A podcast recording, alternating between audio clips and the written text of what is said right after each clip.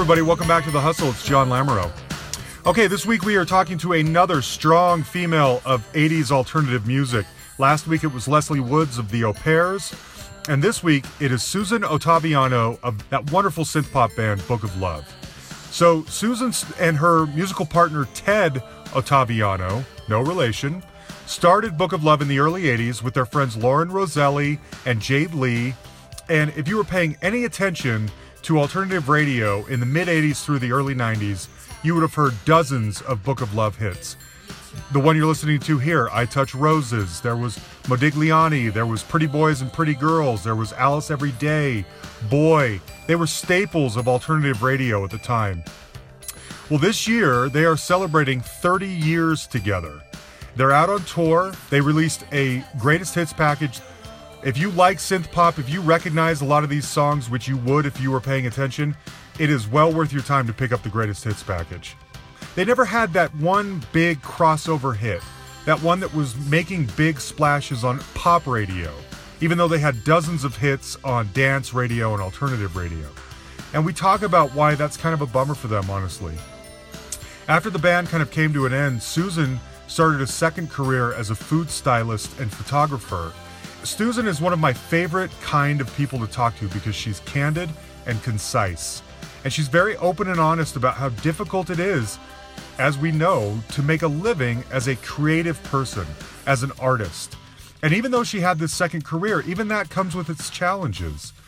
And so I love talking with her to really get a perspective on, you know, the bumps in the road, how difficult it can be to maintain that kind of career, to pay your bills when you're focused on creativity. It's a shame, but it's true. We also talk about why this time of year is particularly lucrative for them. Thanksgiving is a big one for them. Their third album, Candy Carol, while not being a straightforward, literal holiday album, has some holiday influence or vibe to it. I highly recommend it, by the way, if you like their sound. Anyway, it made sense for to talk to Susan and put this episode out now during the middle of the holidays when it is so aligned with Book of Love. She's a great lady. She talked to me from her home in New York City. I got to see you in concert. I think you were here in Denver about. Oh, did you come to the Oriental Theater Show? I sure did. Yeah. Awesome. and what a blast from the past. So I check. I check this website Pollstar every month or so, yeah. and it lists basically every show anywhere in the world.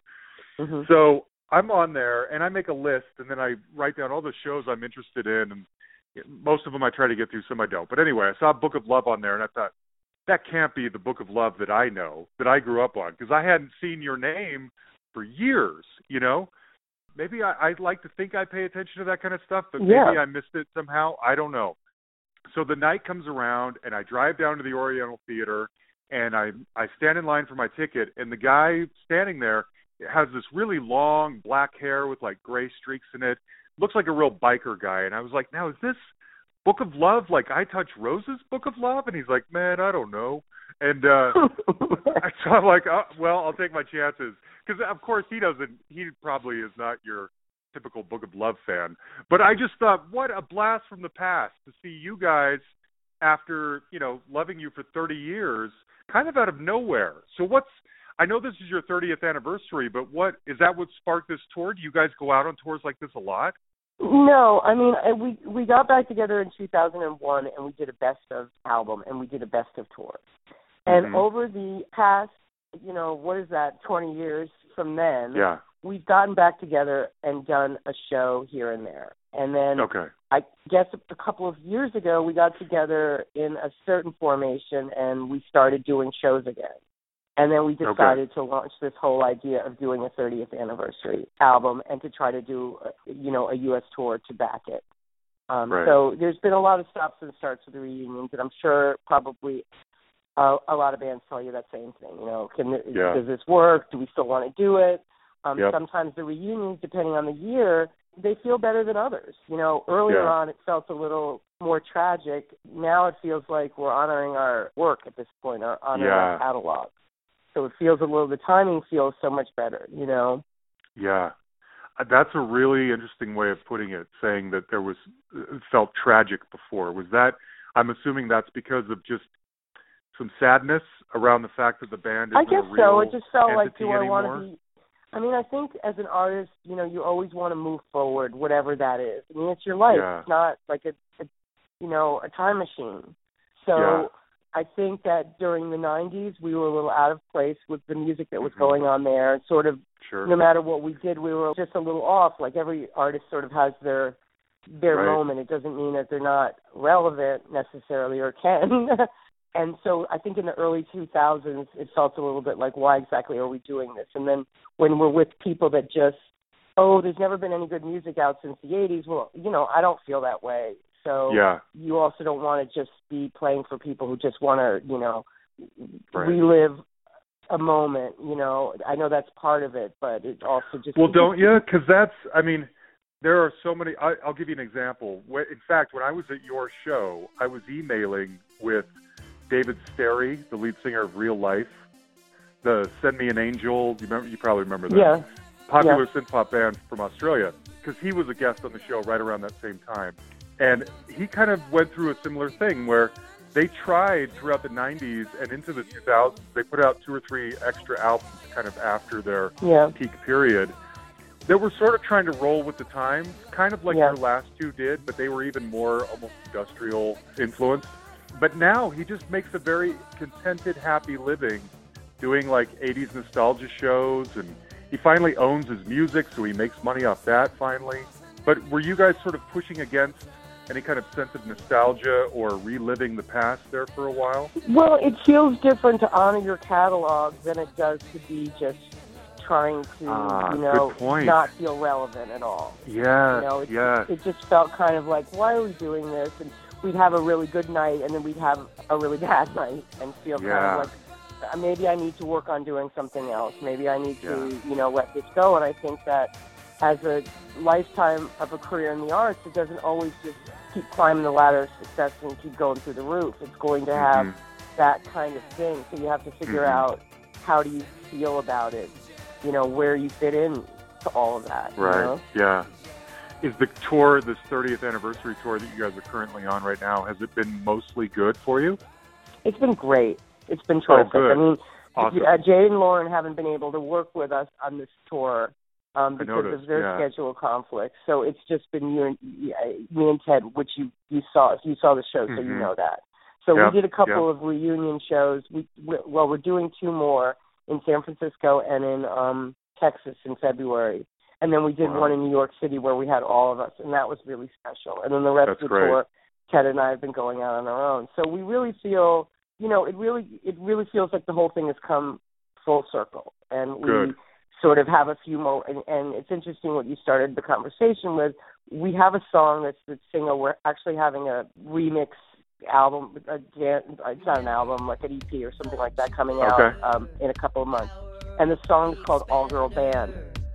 G major down to D, E minor and back to C. Punk rock girls stirred the pot. Vivian and Aria, polystyrene, X-Ray Spex, lily and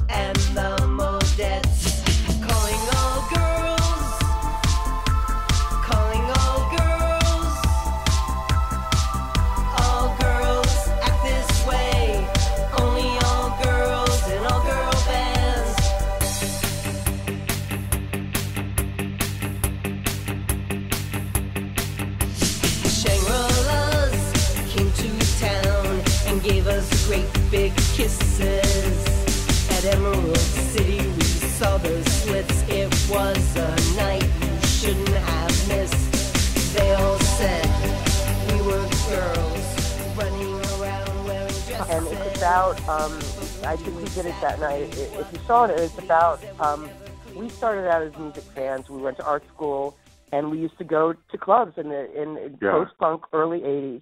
And we Sure. saw bands that like the Slits, Bush Tetras, all the bands that were playing then, you know, they didn't have the luxury of becoming, you know, famous. Like a few of them like Psychedelic Furs. Mhm. I mean we saw the Cure. But there's a lot of like amazing bands that really influenced us that nobody's ever heard of you know, uh, Lily put a lot of the, uh, you know, we were focusing on this one on the all girl bands. It sort of encouraged us to like feel like we could get up on stage and be in a band because That's great. there weren't yeah. a lot of women in music, you know, at that time. And again, Oh, I feel the same way. Those those artists, you know, when somebody will say something to me or somebody said, you know, kind of remind me of Lydia Lunch, and I'm like, how do Yeah. you know who that is? oh, that's great. Yeah. Now, so I mean, you got to tell me because I'm envisioning, you know, something I think that gets kind of lost in rock history is we always apply that DIY ethic to punk music, but you could equally apply it to synth pop, we'll call it, because I mean, once those uh, you hear from bands like Tears for Fears or Depeche Mode, and they all say as soon as keyboards and synthesizers became affordable, then everyone got them and just started tinkering with them. Howard Jones would be another, and just like seeing what they could do with these little machines. And from that birthed that synth pop mo- movement of the 80s that was that birthed, I'm guessing, if you're like me, these bands that we love, right? The Depeche Mode. well, I think that that people became like, like Ted really became a compo. He was able to become a composer by being able to play all the instruments, and that all those that. oh, instruments have interesting. Yeah. So when Yeah. we started out, we had the first band we were in, you know, and that later moved into Book of Love. You know, we had a lot of the DIY and like a lot of the energy. But then when we moved into uh, real songwriting, composing, Ted just kind of like, you know, out of the box. As soon as we went into the recording studio, he was able to just go crazy and really compose. Yeah. You know, that I our first twelve inch. That's all I remember is like he's like, okay, I have like three more parts. You know what I mean? I have like ten Uh-huh. more parts. So it was Incredible. really it just gave him the opportunity to really create. So Yeah. we were never we, we were never poised to be like a synth pop band. We were just people working together and you know at one time we were trying to find a guitar player before we were really signed and stuff. The other thing Oh, that happened then that, that that's different now is that you know when you got signed then all of a sudden you were given the brass you know Yeah. ring and you were able to go into a pro studio and do something. So Right. you don't now it's a little different because everybody can record at home it, it was an Sure. interesting time so it's when when we did get signed we had the opportunity you know to to create Yeah. this music So that's fascinating. So the the initial plan was not necessarily to be a synth pop band. That just is not at all happened to open up Ted's creativity and allow it to flourish. And you guys were able to write these great songs. It just so happened that was the vehicle to get you there. yeah definitely Oh, fascinating.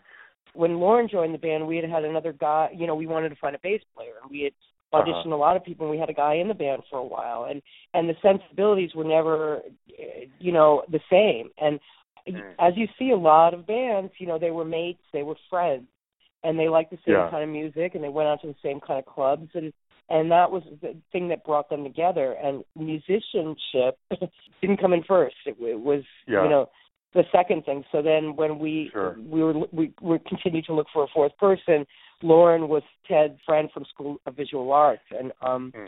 she used to go to cl- out to clubs with him and was a big music fan, and so we sort of said let's give it a try. yeah. So I got to ask, and this is something I'm always curious about with bands like yours who are aligned so heavily with a particular genre. I mean, you talk about synth pop not necessarily being where you intended to go, but that's where you ended up. Do you ever feel kind of hemmed in? Is that does that ever Sure, because it means nothing limited? to me. It's like the, Really? the idea that you know you you a painting is like if you're an artist, all you are is like yeah, your medium. You know, like oh I can't. Yeah. You know, I can only express myself with like oil paints or something. So it really doesn't mean anything to me. Um, and I Oh, do like a lot of a lot of a lot of electronic bands and and if Uh-huh. you listen to the songwriting you know it's it's probably not that surprising who I like but it doesn't Sure. have to be it's not like that I don't know I think the genres are for uh, Yeah. most artists you know like all different kinds of music for different reasons Yeah. you know Definitely. Def- that's definitely true.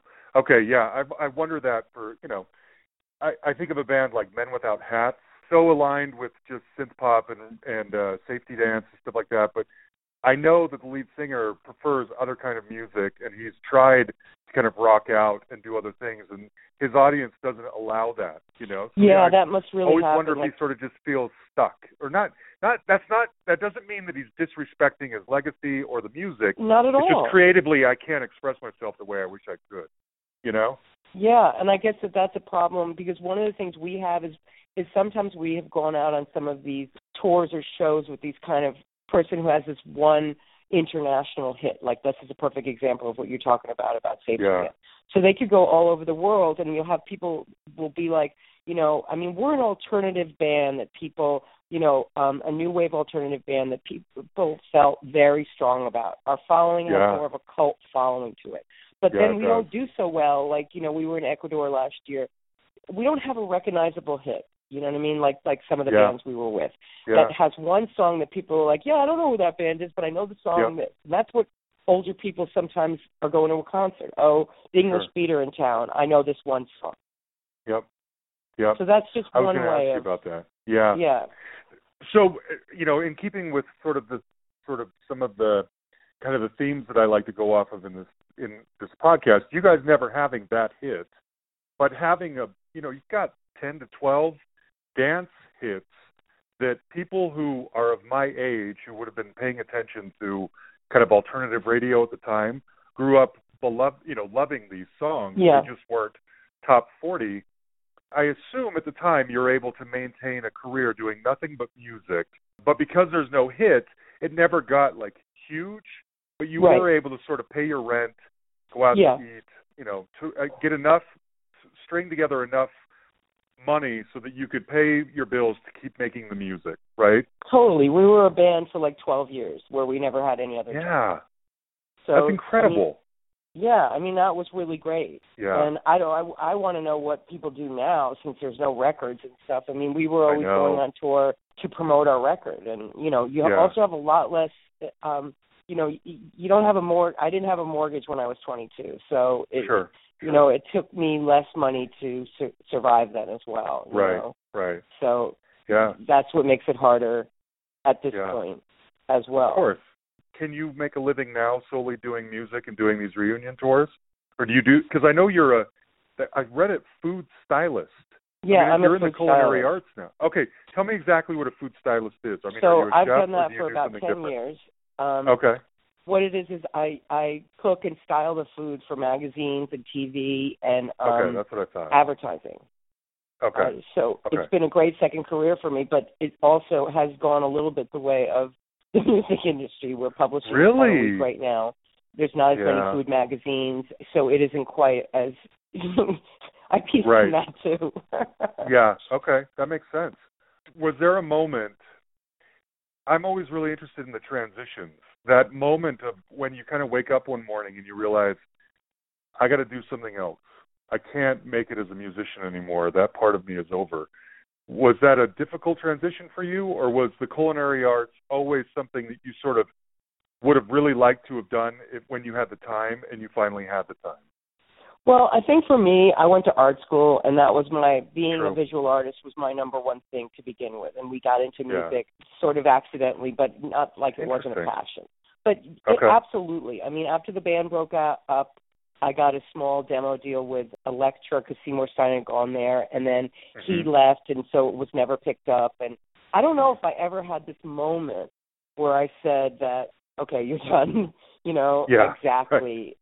But Uh-huh. it- I kind of did. I know after that that went south, I was really unsure, and I guess I was always kind of juggling, trying to, you know, get some balls in the Yeah. air with all those things. You know, what what Yeah. could I do next? And I was a little older by the time Book of Love broke up, so then my friends who were young when I started out, they had jobs then. You know, so that Yeah, I, I actually yeah. got into styling because a friend of mine was an art director at- a magazine. So oh, um, interesting. I had kind of had early success, but then okay. by the time Book of Love broke up and I was starting over again, I had you know a midlife crisis before I was even Sure. thirty, and Yeah. um, I bet. uh, but I had some friends that were in the business. Good. But this all didn't happen so fast. I kind of never. I don't think I really.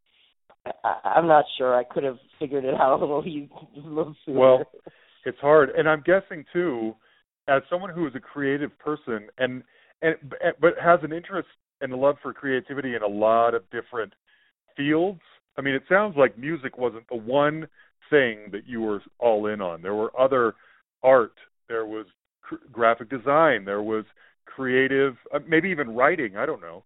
Sometimes, well, as I a think that's person, true. it probably feels like, where do I channel this energy? I just know I need to do Definitely, something. but I also have to say, for people to to to be honest, is to say I certainly didn't think that I'd never want to perform again. You know what I mean? I Yeah, certainly didn't yeah. feel like oh, I, I never want to, you know, I never want to perform or I don't like performing. I did feel like I'm finally good at this. You know, by the time Yeah. we wrapped it up, I mean, when we went out on Yeah. Depeche Mode tours in the mid '80s, you know, we had only played in front of like 200 people. We were like, you know, it was pretty challenging. You know, Yeah, every yeah. day was like an adventure. So, you know, we really didn't have the experience. So Yeah. By the time we broke up, you know, we'd been on tour for 10 years. We understood the life. I felt like we finally got good at it. You know what I mean? Yeah, yeah.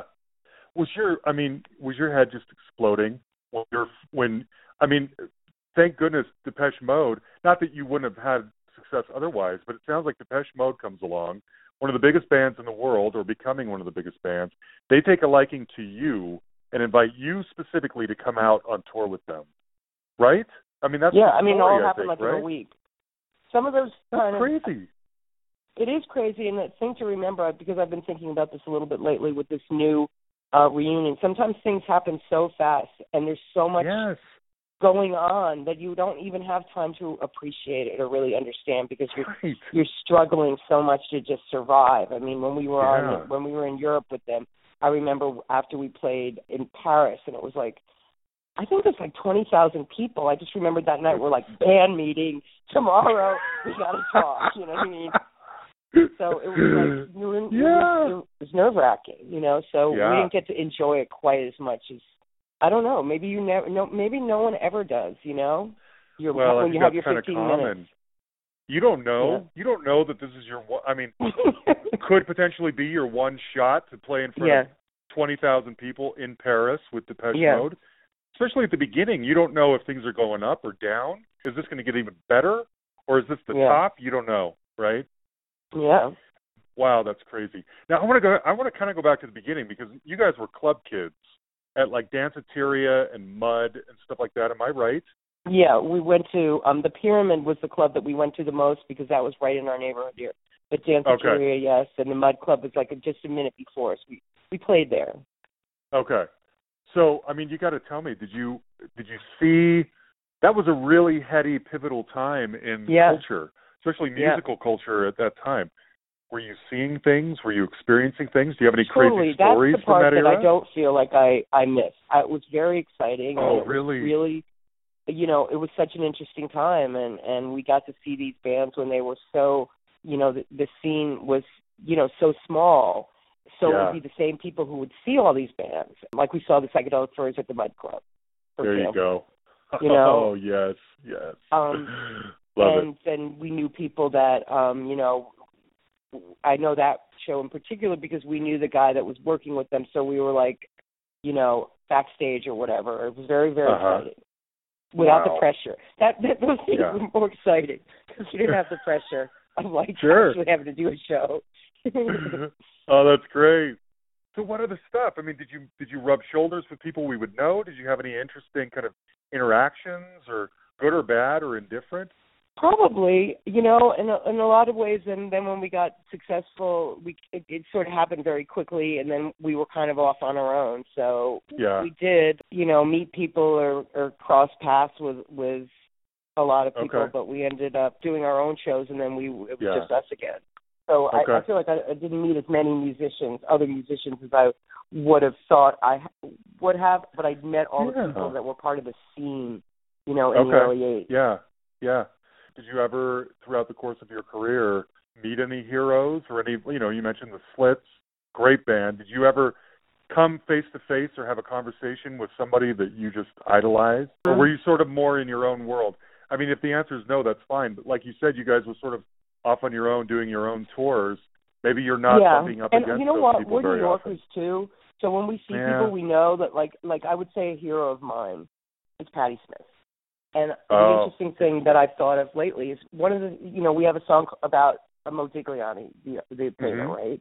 Course, and when yeah. I when I was first interested in Patti, when I was in high school, I read through all her stuff, and she liked the poet Rimbaud. She liked Modigliani. Mhm. I didn't know who any of these people were, and I looked them up. And I felt, you know, it, it makes perfect sense. Some of the writing was a little bit, you know, above Yeah. me, so Sure. we, I fell in love with the painter. You know what I mean? So Yeah. she influenced me and made me sort of look these things up and learn about more culture. And yeah. you know, I see her around, but I don't go up to her and say anything. So. I'm okay. kind of okay. New Yorkers sort of I mean, I don't know, I'm That's from true. that school where you don't Yeah. I forgot kind of or maybe You're I'm sure I have though, you know what I mean? Yeah. I'm sure I've gone up Sure. to people. I mean Okay. Ted never got to meet David Bowie, but he did see him in the neighborhood. Yeah. Um, oh you man. know, all that kind Yeah. of stuff. And I, I mean, I have Aren't gone up to people, you know, I guess, but we Huh. have respect for them. I think Madonna just- rehearsed in our space, but I don't yeah, remember that's what I was thinking. Okay. Yeah. Okay. Because she came up through Danceteria too, didn't she?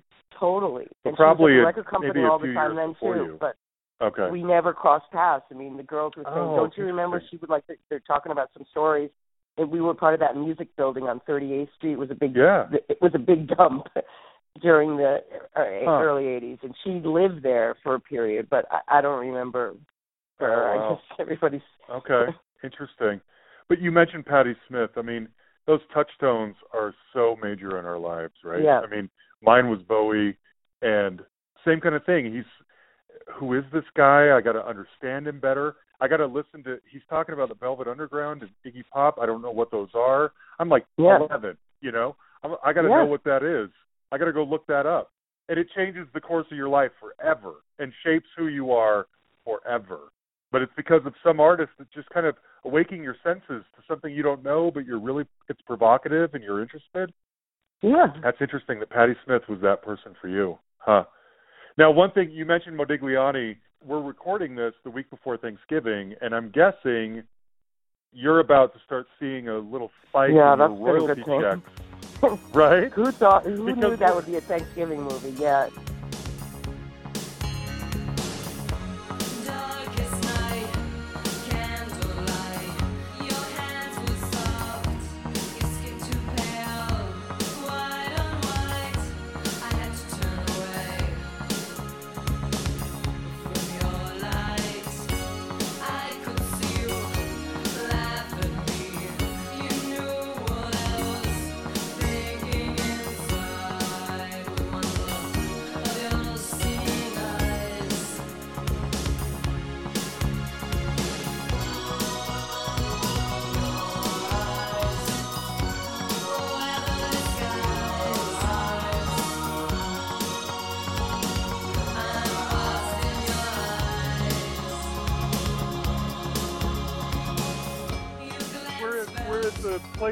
And automobile season, right? I know. So that's a good. That's a good perk. oh, that's great. Do you know anything? I mean, John Hughes, even though that wasn't one of his teenage movies, he still was talk about touchstones. He was still introducing the world to a lot of bands and a lot of music around that time. Totally. I mean, I was told that Molly Ringwald was trying to get one of our songs in, and maybe it was Pretty in Pink. It was whatever movie was before that, and it didn't work Oh. out. And and then they put us in Planes, Trains, and Automobiles. Wow. So you do do you know mu so you that's the story you know that Molly tried for it and That's he what ended I up coming yeah, around for the next movie. told. And you do I mean I was kind of joking but I do assume you you get some nice royalty checks around Thanksgiving because that gets played like Yeah, 24/7 for the next week, right? I know. Yeah, that's been oh, good. Oh, that's great. Good for you. Totally deserved. I love it. when I look, read about the kind of um, sort of your bio, a lot of it comes down to the DJ Ivan Ivan digging the single for "Boy" that you give him, and then he gives that Seymour Side.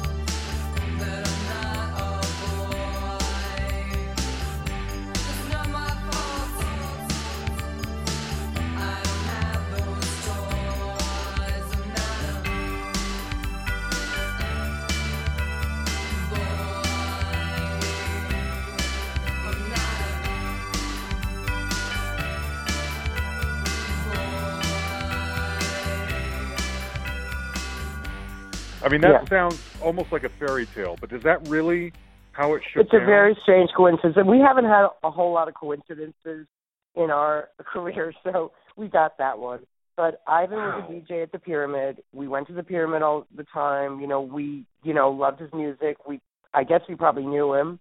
And then Lauren Uh-huh. gave him the demo of Boy. It was just so it, it, he was trying to put together this deal with with Seymour, which it makes a lot of sense if you know Seymour that he kind of has his eyes and ears everywhere, and he chose Mhm. Ivan to sort of you know A and R and to select some artists that he was not going to be able to find on his own. And he was just putting it together, and he needed like the artist to start it. We had no idea Mm. and Yeah. he gave it to Seymour, and that was the first artist that that, that Ivan, you know, had on his label. So Wow. um it, it was really, and then Boy, you know, kind of it had that effect on people, and that's how we. So Boy came out as a a 12 inch, and it was a big dance hit, and then the Depeche Mode tour was like only a couple months later. So all this stuff happened within a few months. Hmm. That's. I mean, we you all think had day jobs that we had to quit. really? That, okay, I want, I'm dying to know what was your day job. I worked at a fabric company and I like did displays and stuff like that and like Really? office management. I mean, you know. Did you like, have a 21. moment where you got to go in and be like, "Sorry guys, I quit. I'm going to go off to be a rock star." You know what? I thought about this recently. You know what I didn't do is I didn't quit. I just went on my leave of absence to go on the Depeche Mode tour, and I never called. And you know, I Oh! think about this. Isn't that? I think about this today because you know you're trying to teach your kids to like Sure. you know, just uh, things that like, why didn't I just call when I got home and say? I guess I was worried that they were going to convince me to come back or something, but I never called to say that I was never coming back. Just faded away. I always want someone to tell me the story that they went in and they like, you know, why you see in the movies when those people like swipe everything off their desk yeah, in a in a flurry, you know, be like, I'm done with this place. I'm going off to be a rock star, and they walk out, and then they get big. No one ever has those stories. I wish they did. you know, I just Yeah. asked myself why I didn't call them. I can't. I kind of can't understand. I guess it's just it kind of coming to terms with the person you are now and the person you were then. I I Yeah. think it would have been. It's it sounds kind of rude. Yeah. Well, yeah. Oh, that's fun. Now, do you think? I mean, was there? I don't even know. Was there sort of a, a uh, interest bubbling up for Book of Love at the time? If Ivan Ivan hadn't done that, do you think your fortunes would have still worked out somehow, or was that the? we actually had someone else interested in um in boy at that time too so Oh. Okay. Okay. So it looked like something might have happened one way or the other. You guys were gaining steam, right? i kind of feel that way the song really Okay. um resonated Good. Good. Okay. Now your you guys' style, I keep I always think of it as uh, simple yet charming.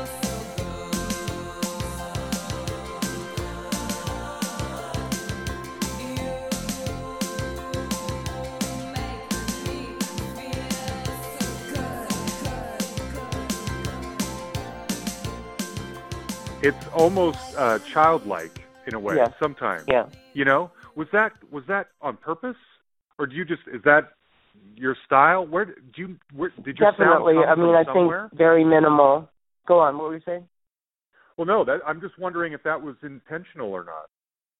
definitely i think that it was honest and I mean, the one thing about this band that that does feel great, especially today, is you know we were never derivative. We were always honest. Yeah. We were always offbeat and sort of like out of sync with everything. So there's no real pressure to um, yeah. sort of have to be a certain way. It was always kind of really from the heart, and you know That's the it, from that that that we loved, and um sort of just doing what we do best. And I think that that's Yeah. the message of Book of Love, and I think that's again what doing these shows resonates with people. You know, we meant a lot to people who, you know, Yeah. um felt like a square peg, who felt different. Who felt like they were looking for some sort of alternative Yeah. in their life, and um it, it sort of comes back. That's what I'm saying. It's it's like a that's what I'm proud of. You know, a- Yeah, after good. all these years, that it meant something to maybe um not you know a zillion people but it meant a lot to a small amount of people which is Yeah. actually myself you know Yeah. True. Yeah. because i was thinking the other day when when somebody's talking about well you're not big enough to do this you're not big enough to do that or whatever i'm thinking about all girl band and i was saying you know what look up these bands you know what i mean Yeah. you should know about Yeah. them they're really important they're more important than this other you know um you know th- these bands that nobody cares about are way more important than you know somebody that like everybody knows because they're on the radio every Yeah. day you know Yeah. You know, I hadn't thought of it that way, but when you said that about it being from the heart, it really was. It was such a because you know synth ba- we'll call it synth based music since I know that you know it, you wouldn't categorize yourself necessarily as synth pop, but this is these are the days of you know the Erasures and the Depeche Mode Yeah. and stuff like that. But there was such an innocence to Book of Love that set you apart from those ba- other bands. Not to mention the songs are you know out of this world. They're great songs, but there was just this this tin this twinge of innocence to it all that really separated you. I thought I was listening. I've been listening to your stuff a ton lately to get ready to talk to you, and I was thinking specifically of a song like "Butterfly" on Candy Carol.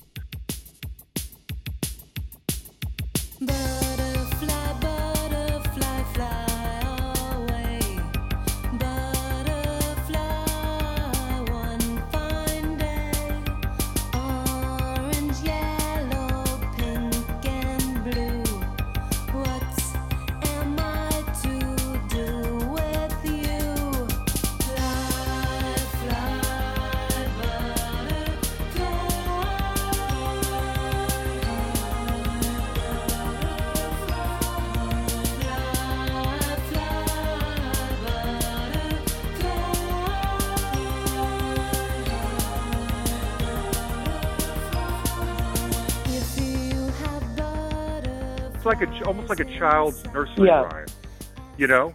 But this is that's part of the charm of Book of Love is that you you are able to turn that kind of innocence into really uh, profound art. That, like you said, maybe it's not meeting millions of people, but there's thousands of people who were touched deeply by it. I think that's a really interesting talent and ability. well do you like it's going to be you kind of your legacy. I, I mean do you like What- camera obscura I do. Yes, I love Camera Obscura. Yes. There are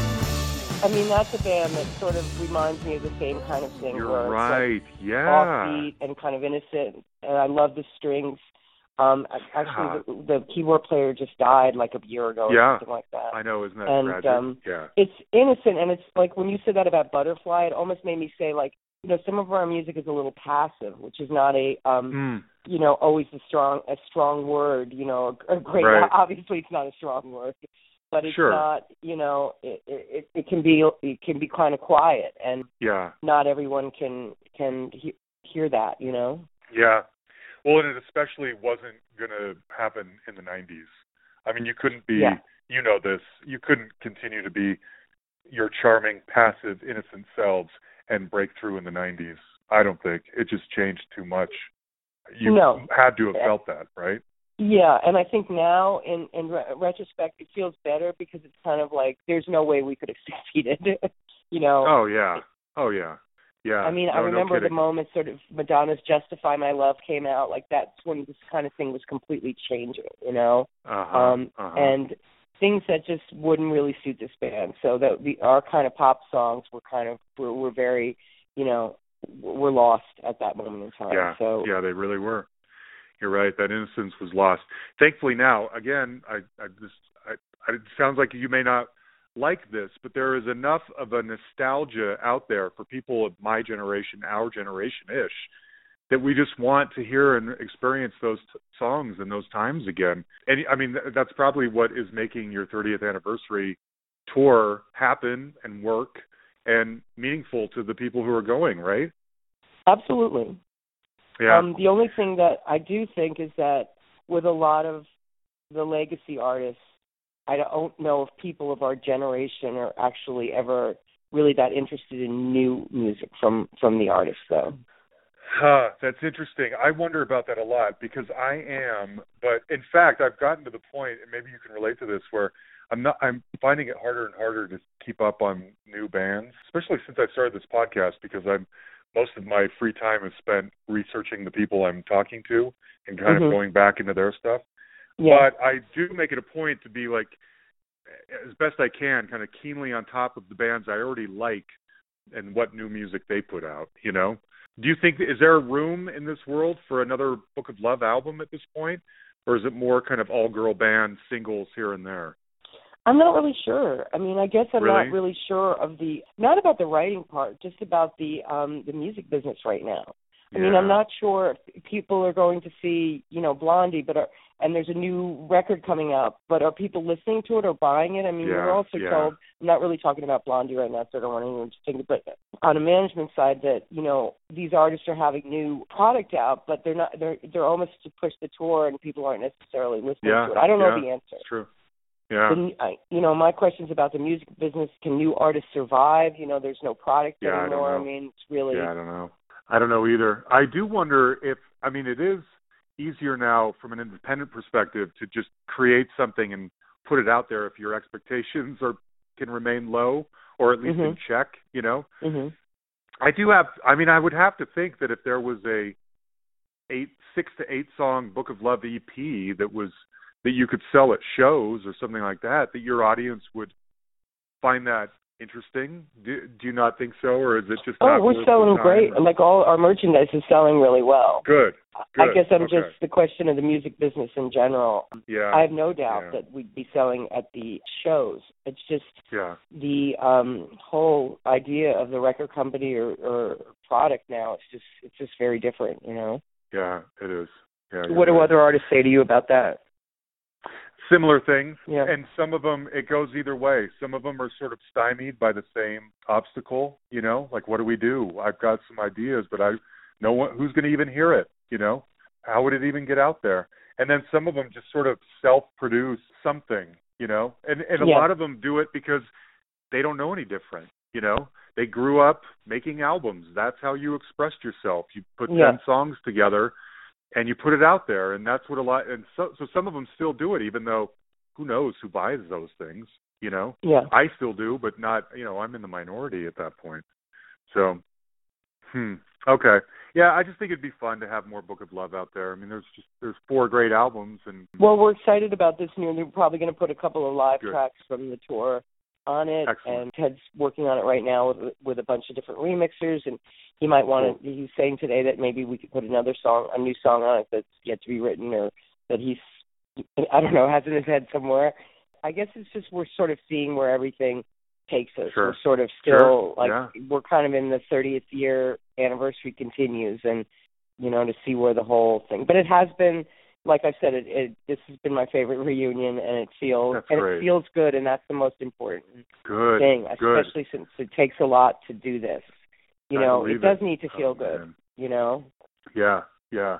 It could be soul crushing otherwise, right? Yeah, and you chose the right word. It, it can be soul crushing. You know, you have Yeah. this work. It's your kind of the the work of your of a lifetime, really. You know, Yeah. so you want to Yeah. like take care of it, even if that means putting it back in the, uh in you know, in, in, Totally. in closet. Yeah, that makes sense.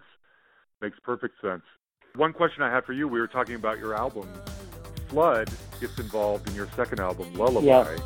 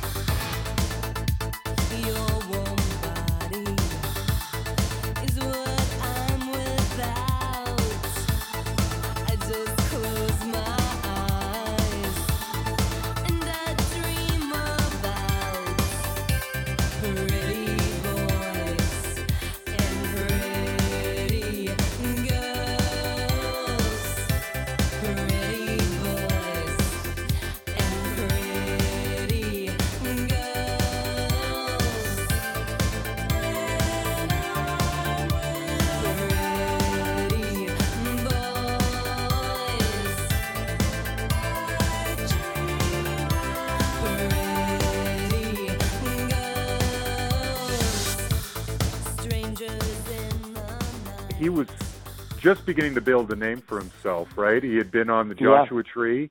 He had produced Erasure's Right. album, The Circus. How do you get someone like Flood on your album?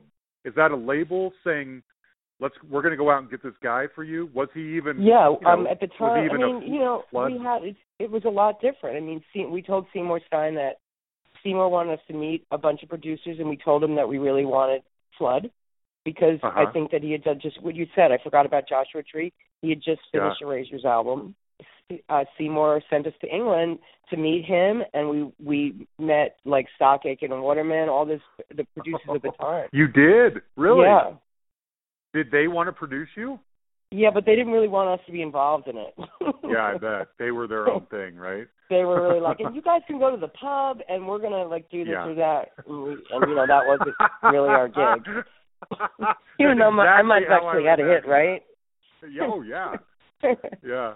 Oh, that's great. Oh, it's so funny. Cool. But Boy, we were those, uh, those days are over, right? Some Those records days are say, so we're over. Fly you to London, and yes, so you can exactly. talk to somebody about maybe producing your album.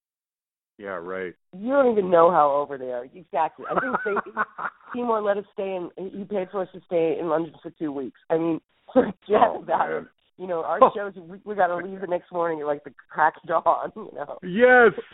Oh my gosh. But, wow. Um, so you managed to sell Flood on coming to work on your album? Yeah. Oh, he was great. I mean, he was nobody worked Good. harder than him, and you know, he was just, uh just you know, we would have these fourteen-hour days, and and uh, you know, he was just incredible. Um, Good. So he stayed. We we we recorded that in in um New York, but we mixed at Hansa Ton Studios. That's the Bowie studio. In Yeah. um right, and the wall was up then. So we went to Berlin and we mixed for like way. a week or two. An incredible experience. Incredible, Now, you okay, know. So you mentioned Bowie. I got to ask, isn't the story behind Heroes the song that Yeah. he's looking out a window from the Yep. studio? Yeah. There's the wall, and he sees people kissing at the wall, and he gets Yeah. the idea for the song. Was it literally that, or is that sort of some poetic license? I did you see the documentary with Tony Visconti was telling about that, and they, they he he he well we went outside for a few minutes and he wrote that whole Yeah. second verse or something like that. It really was because we were talking. Really? Remember, this is only '88, and we were talking Sure. to the engineer there. and He was probably born in like 1962 or three, and we were Uh-huh. asking him about what it was like to grow up, you know, with the wall there. And then uh, some of the band was able to go to East Berlin but I had to record that day, and uh, I think Jade and Lauren went with. I think my boyfriend at the time was came and visited us, and they went to you know Eastern Europe and had to you know it, you know exchange money the whole experience, and it was just it was quite an you know it was just Wow. quite an experience to have, kind of unforgettable. That's great. When you look back on your career, what's just the most incredible memory? The, I can't believe this happened to me. Well, I think that some of the Depeche Mode shows were just so like playing at Yeah. Red Rocks. Yeah. Um, oh, I'm Red sure Rock. Familiar with that? It was just Oh, like it was just kind of a glorious day, and I think that I remember that we played at this place in Germany that was was that, was that Berlin maybe, you know, and it was supposed to have a tunnel underneath it that Hitler went through, and just like the Oh boy. just these you know experiences that were so beyond our um Yeah. you know, just our age and anything we had ever done before. So some of those moments, I guess, would be, you know, the most exciting and and Yeah. uh, and having a body of work is great. I remember, you know, when we did the best of and we got to hear everything together. I mean, it's just it's a gift that a lot of people don't get to have. Oh, so I totally. feel, you know, blessed for, for that. It's so perfect. I love it. Um, what about regrets? Do you have any? Do you have like a major regret? I I don't know. I, I kind of sometimes have less regrets than other people. I mean, I feel like it, yeah, it would have been great if we had a hit that did this or that. But then Mhm. we also, you know, had the opportunity to be on Sire when if we were on the a really big, it, it was a big label, but if we were on some other label, maybe they would have kicked us off out of the, after the Yeah. first album, and we would have Yeah. never been able to. They kind of ignored us in, a- in a lot of ways. I mean, we had Seymour, but so we could kind of do whatever we wanted. Nobody was pr- maybe promoting us or anything, but we yeah. could we could definitely do whatever we wanted. So Good. so we have four albums of whatever we wanted. So yeah, I wish I could, you know, I wish my career. I mean, I think this is just a tough thing as uh, of a lifetime of being an artist. It's difficult Yeah, that I'm still sure is. struggling. I'm still trying to look for a new career. I I feel Yeah. proud of the stuff that I've I've done, but in this world sometimes it isn't you know if you're not making enough money it's it's not the most important thing and you're you're still struggling to kind of and, and so many artists that are so talented you know Yeah. especially as they Yeah. get older you know it can it just do a job on them Yeah. And the arts are so marginalized anyway. I mean, the cre Yeah. you know, we've talked about the music industry, even the food industry. I mean, whatever. All of it is the people making the making the art that's moving people are the last to actually get to benefit from their efforts and from their, you know, what they put out in the world. It's You just so said it. backwards. the arts are Yeah. so marginalized that we see so many talented people you know Yeah. wildly talented people i mean i've lived in new york for 35 years i mean and i'm doing a lot better than a lot of them but it's tough Yeah. that it, it, it, the arts couldn't be um respected a little bit more Yeah. a lot more Yeah, totally. you know? and totally. of course it's getting it's getting worse and it will get worse it sure will. based on the events of last Uh, last do you live so. like right in New York City? hmm You do? Okay. yeah That's cool. i live in the east Village. Now, you personally, are you married? Do you have kids? What's the i have a 13 story? year old son and i'm divorced Okay. Okay. Okay. Just curious. Uh, one other question for you. Do you bear any ill will to the dead milkmen for name checking you in You'll Dance to Anything? Choke on this, you danceteria type.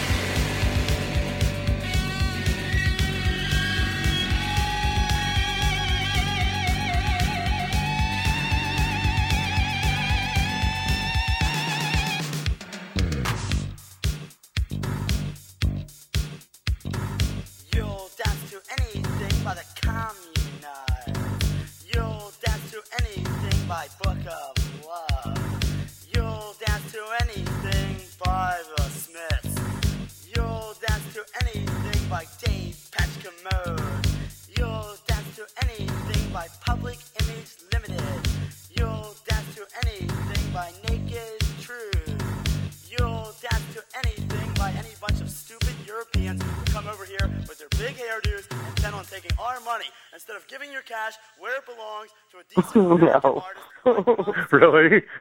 I didn't know if that was one of those kind of like, wow, they mentioned us, or if that was like those jerks. You know what I mean? What? What? Yeah, kind of I mean, I don't know much about them. About?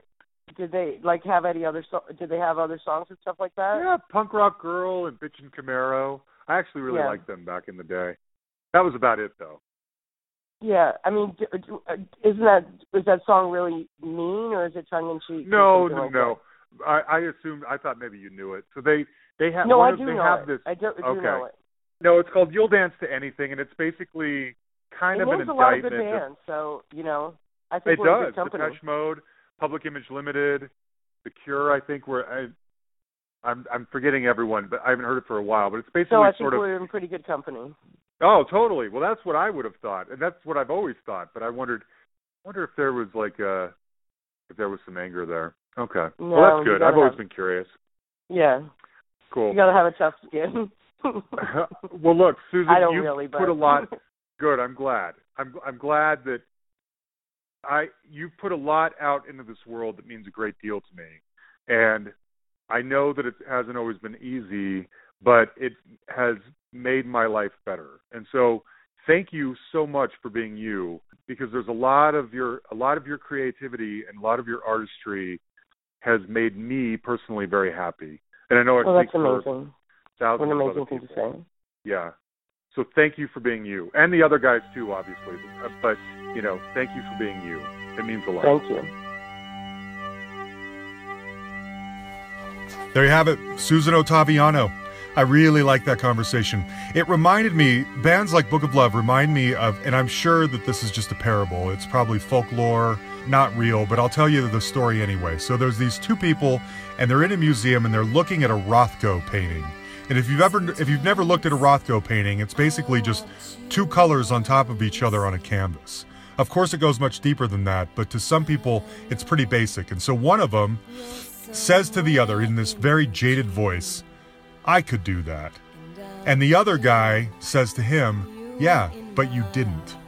And I think about that a lot when I think about bands that have this deceptive simplicity like Book of Love do. This goes for any art of any kind. I think about it a lot when it comes to like power pop bands. It seems so simple, yet if it was that simple, everyone would do it, and they didn't. And these guys did, and great art came of it. I love that thought, and it reminded me of Susan and Book of Love.